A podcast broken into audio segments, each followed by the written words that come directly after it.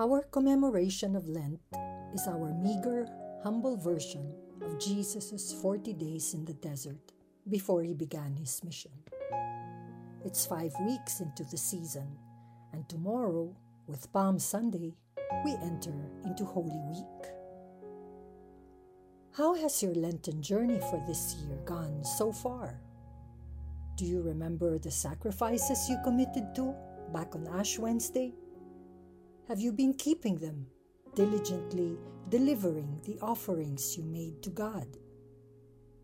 How is your prayer life now? How has consciously raising your mind and heart to God borne fruits of the Spirit within you? And fasting, have you been consistent, purposeful? How have your sacrificial deprivations brought you into greater detachment toward growth in generosity and compassion? How much have the days of Lent helped you inch closer to the Lord? How have your faith and trust and love for others increased? If your answers make you glad then give thanks. Praise God for His help and keep going because God's work in us goes on and on while we live. And if they don't, have you forgotten your promises? Have you drifted off, been distracted, gotten waylaid? It's not too late. Repent, recommit, and restart. If necessary, rethink, revise, and restart because God's work in us goes on and on while we live. At the same time, give thanks. Praise God for His gift of a reminder, of a further chance, and of the time left in Lent for us to do as we promise, and thus truly prepare ourselves for Easter.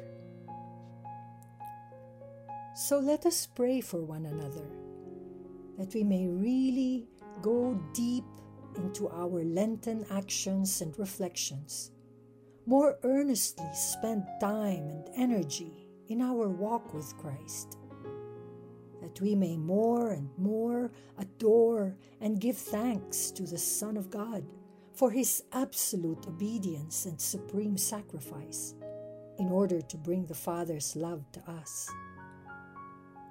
Let us pray for one another that we may try harder or anew while Lent is not over, while we have time. Jesus' time on earth ran out on the cross, where he was crucified and died. The giving Jesus made was, is, without reservation, total, walang pero-pero, walang kolatilya, walang malaprinap na kondisyones, walang teka sandali. He did not just give, He gave up for a lifetime his godness, his wealth, his power and kingship. And at that lifetime's end, he gave up his body, his blood, and the very life he gave up his godship for. He made himself ransom and redemption. For what? For us, you and me, even if we flounder at our Lenten promises. Now, if that is not love, but though the Son's earthly mission be finished, God's work goes on in the ever unfolding of creation, in the ever faithful care He envelopes us with, in the ever present invitation for us to cooperate with His saving work much, much more than our sorries and let me try agains, let us give thanks, for there is unbelievable good here and now.